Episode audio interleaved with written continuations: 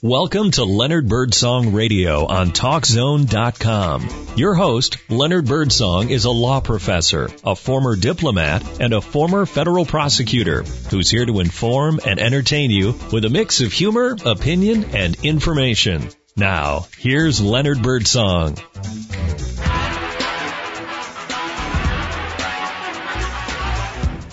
Yes, indeedy. It is Leonard Birdsong on Leonard Birdsong Radio here on TalkZone.com. So happy to be back with you. Today is Thursday, June 29, 2017. As usual, a big show. We're going to do some dumb criminal law stories for you. I'm going to explain something about the Supreme Court's decision on the travel ban case. I'm going to give you some facts on flooding. We've had a lot of floods in the United States during the last week. There will be some news tidbits and some riddles. But why don't we get started with something that I want you to know about? Did any of you have waffles this morning? Well, today, June 29th, is National Waffle Iron Day. Did you know that? You probably didn't. Well, here are some facts about waffles and the uh, days that we celebrate. In the United States, we get two chances to celebrate waffles. Today is National Waffle Iron Day. That's always on June 29th. But then on August 24th, we celebrate just National Waffle Day. That day celebrates the first patented waffle iron. The patent was submitted by a fellow by the name of Cornelius Swarthout in 1869. The word waffle is from the Dutch meaning wafer. In the late 1700s, Thomas Jefferson was the first American to come from Europe or to return from France with a waffle iron. We all know about Eggo waffles. They were introduced uh, in supermarket freezers way back in 1953. And there's an ongoing debate as to whether pancakes or waffles are better. Some of you have heard of the Waffle House. That's mainly in the South, a number of places that sell waffles. Anyway, it's a chain that has sold more than 500 million waffles. Maurice Vermersch sold his wife's fluffy Brussels waffles at the 1964 World's Fair in New York. Since he didn't think that anyone in the United States knew where Brussels was, he dubbed uh, the, he dubbed them Belgian waffles. There are several types of waffles. American, Belgian, Scandinavian, Liège, Hong Kong, and what they call Dutch stroopwafels. If you make too many waffles, you can always freeze leftover waffles and heat them later in the toaster or the toaster oven. Now, a waffle, of course, is a batter based or dough baked cake cooked in a waffle iron pattern to give a characteristic size, shape, and surface impression. There are many variations based on the type of iron and recipe used, with over a dozen regional varieties in Belgium alone. Waffles are eaten throughout the world, particularly in Belgium, France, Netherlands, Scandinavia, and the United States. The word waffle first appears in the English language in 1725. Isn't that something? Well, things about waffles you never knew and you probably didn't want to know about. But today is National Waffle Iron Day. I've just found, based on this, that there's a new waffle called the Keyboard Waffle Iron. It will make your waffles ABC delicious. It costs $65. Also, there's a new grill where you can grill your bacon and make your waffles. It's all in one. You can buy this at uh, Walmart for only $36. It's called Smart Planet Bacon National Waffle Stick Maker. well, National Waffle Iron Day. More than you wanted to know, but Leonard Birdsong is here to give you this kind of information. Let's talk about some dumb criminal law stories. This summer, I've, I've told you I've been working on some new stories that I found and I want to read some for you. Let's start with a story from Michigan. The headline, forgery trouble. An elected official in a small town is serving a 90 day jail sentence after he accused, after he was accused rather, of forging documents to impress an overseas mistress. Charles Rogers is a member of the village council in Northport. That's a city in Michigan north of Traverse City. Authority, authorities say he created divorce documents with forged signatures of court officials and sent them to a woman in London. Now, the woman contacted uh, Mr. Rogers' wife, who reached out to police, and Rogers pleaded guilty to a misdemeanor.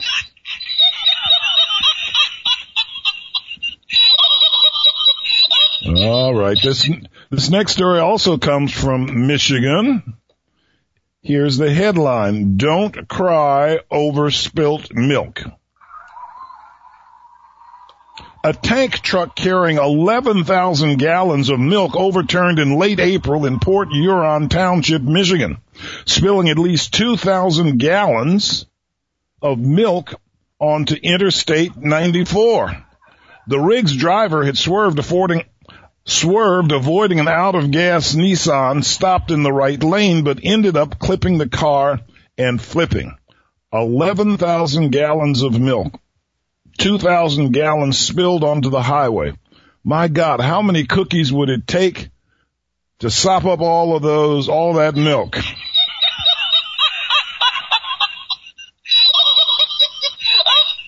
All right, it's not that funny. Let's keep going. Michigan. All right, folks. The headline for this Michigan story read, Flasher, maybe? A 45 year old woman in Saginaw, Michigan was annoyed that she had to re-enter the metal detectors at the county's government building. So she did the only reasonable thing she could think of. She flashed her bare-breasted deputies according to authorities. The woman then pulled down her pants, her pants to prove she had no contraband. Yes, she was arrested for indecent exposure. We move on to Minnesota. The headline of this short story said, cheesed off? Yeah, cheesed off. It's been reported that a local man, quote, cheesed off, end quote, the local police department by calling 911 for lasagna advice. The cook asked the Edina Police Department's emergency line in May of this year what ingredient he could substitute for cheddar cheese. When the dispatcher threatened to hang up because the problem was not life-threatening, the man responded, quote, when I die, then it's on you before hanging up himself. Cheesed off, huh? All right. Well, here's one from Montana. The headline, libel.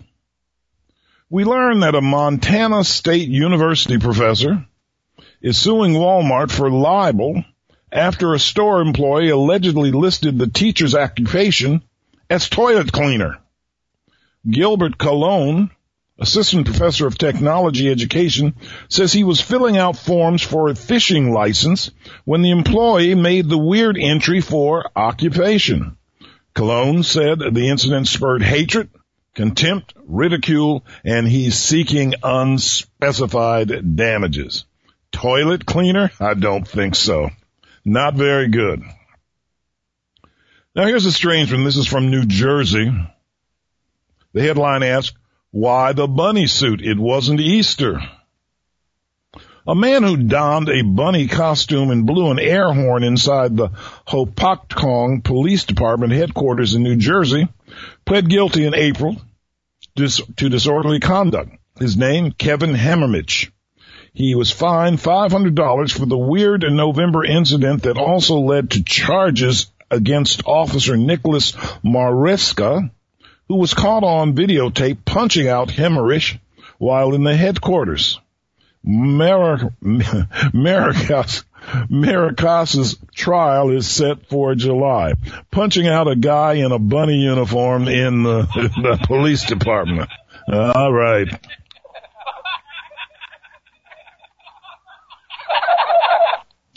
All right. These, some of them are funny, some of them ain't, but hey, they don't stop. Here's a few more. Ohio. Talk about dumb criminals. The headline said, on poor penmanship. We learned that an we learned that in Ohio's criminal handwriting was so illegible that the store clerk he was trying to rob couldn't read his note demanding cash. The clerk handed the note back to Dion Taylor, who was 22, and asked him to read it. Quote, this is a robbery. Please be quiet. Don't let your pride get yourself killed, end quote. This is what the Taylor had written and what the clerk read. Well, the clerk did hand over cash and a pack of Newport cigarettes. Unfortunately, Mr. Taylor was arrested the next day on poor penmanship.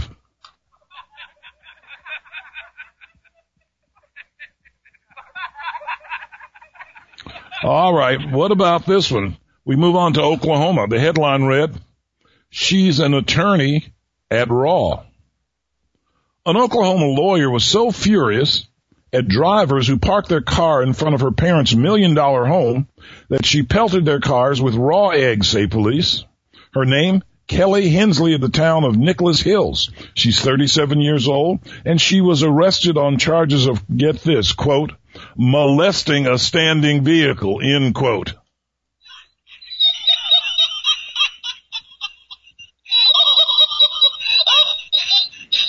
All right. We go to Oregon. Headline.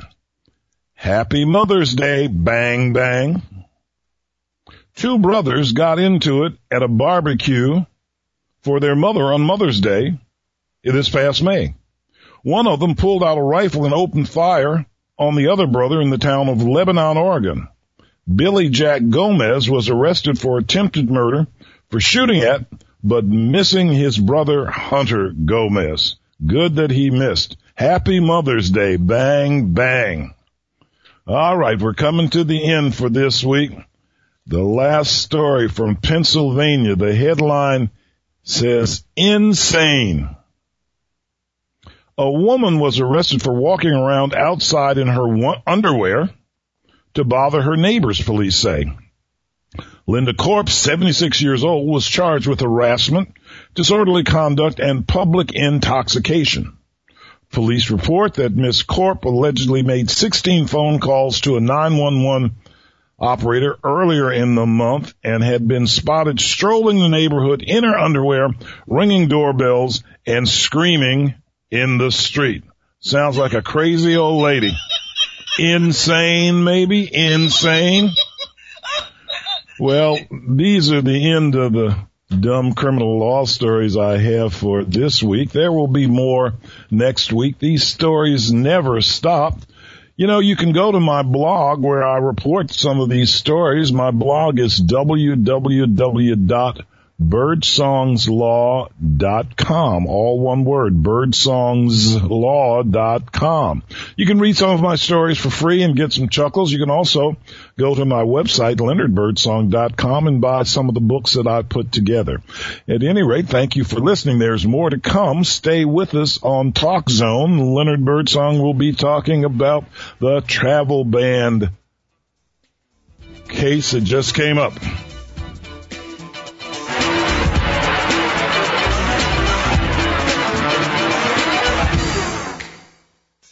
Consumer Debt Counselors is the company that will help you get out of debt.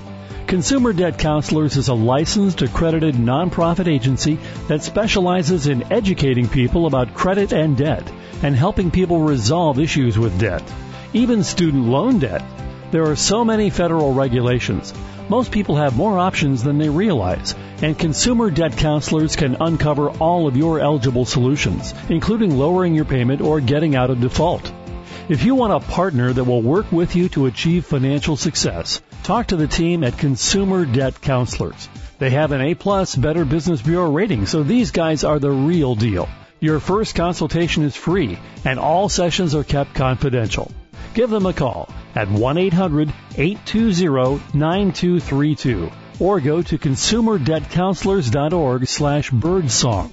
The number again is 800-820-9232. Although he's been involved in serious criminal law work over the years as a prosecutor, a defense attorney, and a law professor, Leonard Birdsong knows that it's good to stay grounded. That means not always taking criminal law so seriously, and instead just having a good laugh at some dumb criminals and their dumber crimes. Several years ago, he began to collect and compile weird and funny criminal law stories. He shares some of them weekly on his TalkZone internet radio program. And now you can read more more of them yourself in one of his 14 humor books. He has two book series, Professor Birdsong's Dumbest Criminal Law Stories and Professor Birdsong's Weird Criminal Law Stories. They're available for purchase in either paperback or Kindle edition by going to the author link on the homepage at leonardbirdsong.com. Leonard knows that you'll get a few good laughs, or at least a few chuckles, from his collections of dumb and weird criminal law stories. Check them out for yourself by going to the author author link at leonardbirdsong.com. Now back to Professor Birdsong for more Leonard Birdsong Radio on TalkZone.com. Welcome back, folks. This is Leonard Birdsong Radio. As you know, this show is a unique blend of humor and opinion, storytelling, and information. I will never provide you with fake news, but will make, perhaps make you laugh out loud at some of my dumb criminal law stories that I find and read on the air. So we have things to talk about. I always talk about some funny things, uh, beginning. It's true today is annual waffle iron day. The 29th of June is that day and today is June 29th.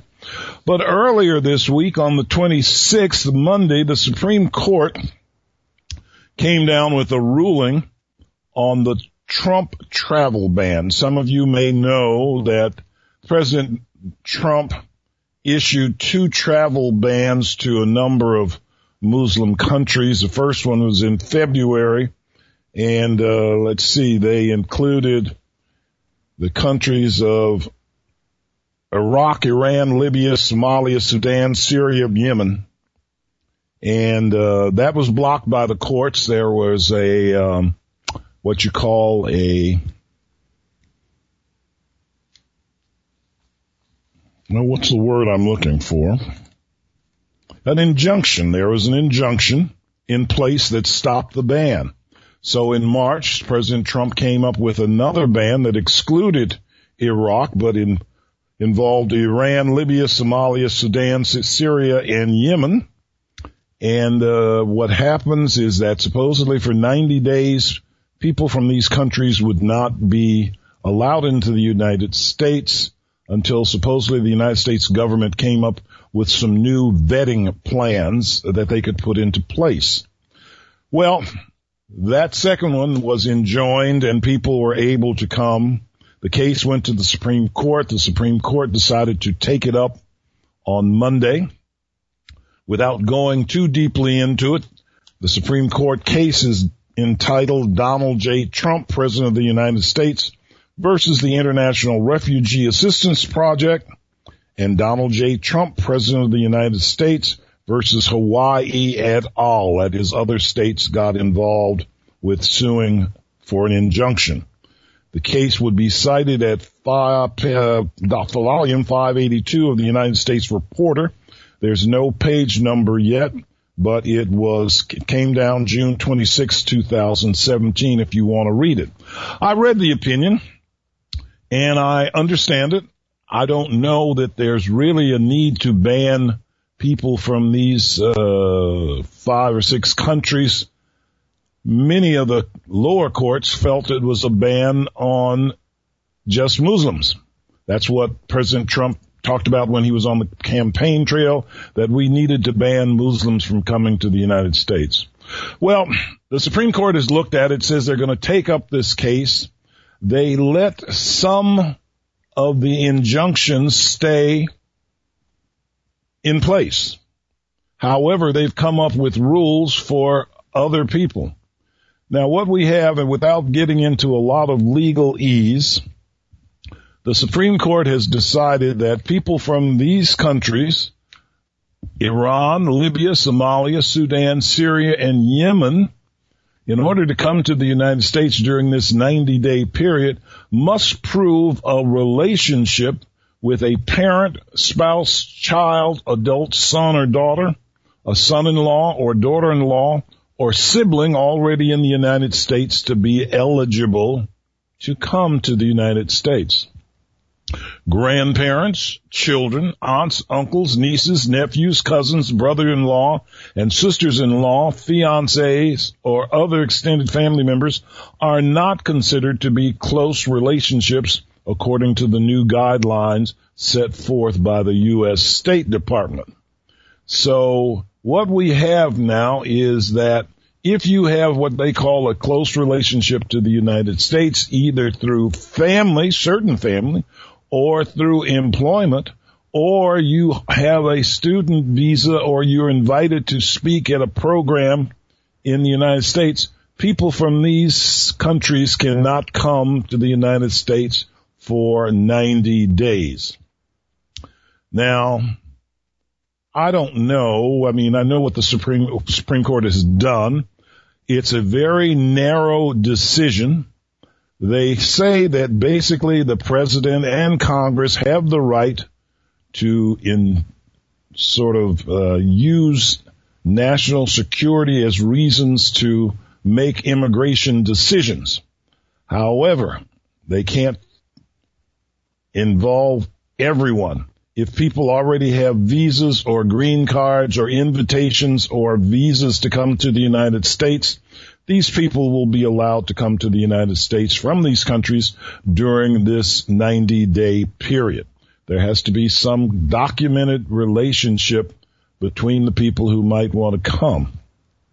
Now, people who do not have these documented relationships from uh, Iran, Libya, Somalia, Sudan, Syria, and Yemen, they're not going to be allowed to come into the United States for 90 days. The Supreme Court says under the executive order, the president or the executive office has 20 days to come up with new vetting rules for these people from these countries and that the countries themselves will have 50 days to tell our State Department whether they have apply, um, approved of these new rules. I don't know how this is going to work. My own opinion is a 90 day ban on people from these countries is probably not enough. Why is that? Well, we know that the biggest attack on the United States by terrorists came on uh, September 11, 2001, when over 20 people from several Muslim countries crashed planes into the World Trade Center and into the Pentagon and tried to get Capitol Hill but crashed in Pennsylvania. Now, of those people, they were all Muslim, but uh, 15 of them were from Saudi Arabia, Saudi, Saudi Arabia. Two of them were from the United Arab Emirates. One was from Lebanon and one was from Egypt. None of those terrorists who actually attacked us came from Iran, Libya, Somalia, Sudan, Syria, or Yemen.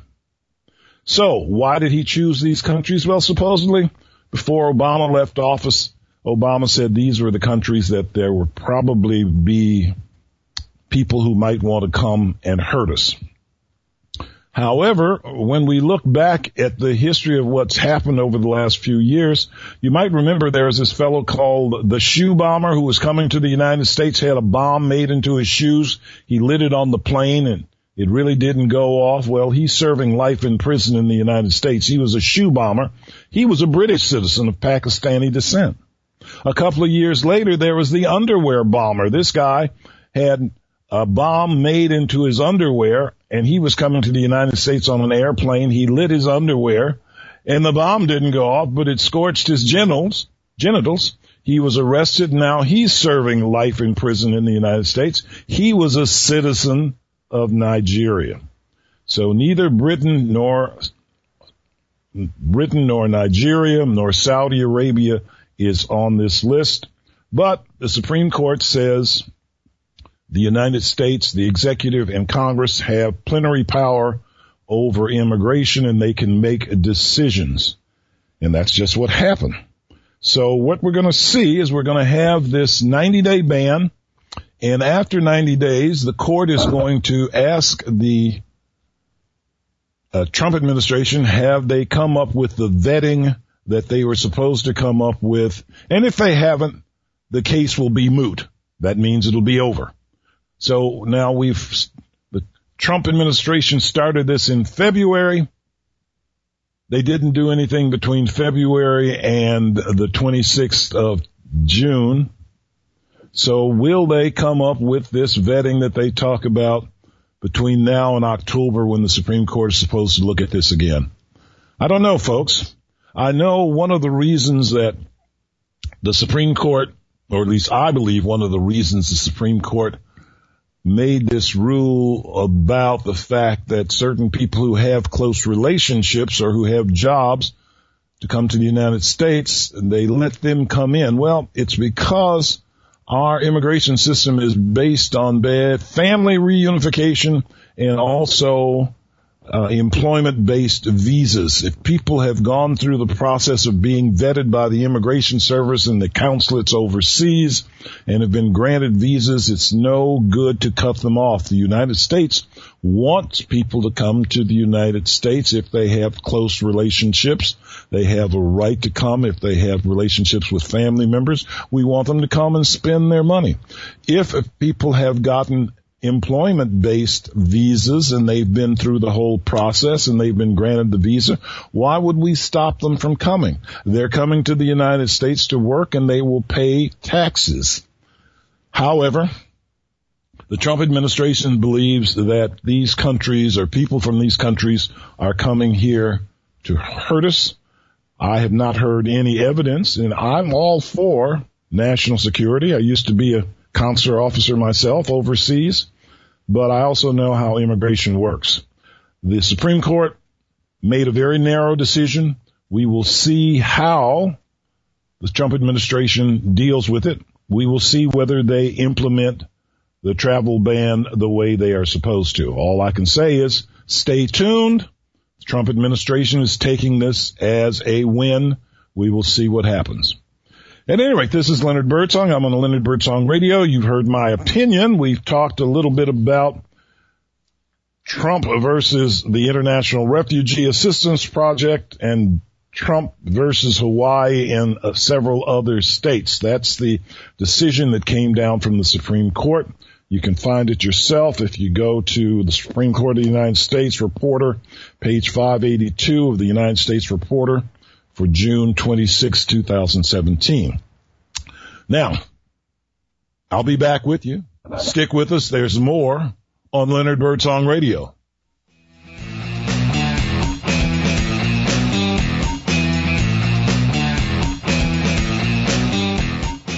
Consumer Debt Counselors is the company that will help you get out of debt. Consumer Debt Counselors is a licensed, accredited nonprofit agency that specializes in educating people about credit and debt and helping people resolve issues with debt, even student loan debt. There are so many federal regulations. Most people have more options than they realize, and consumer debt counselors can uncover all of your eligible solutions, including lowering your payment or getting out of default. If you want a partner that will work with you to achieve financial success, talk to the team at Consumer Debt Counselors. They have an A plus Better Business Bureau rating, so these guys are the real deal. Your first consultation is free and all sessions are kept confidential. Give them a call at 1-800-820-9232 or go to consumerdebtcounselors.org slash birdsong.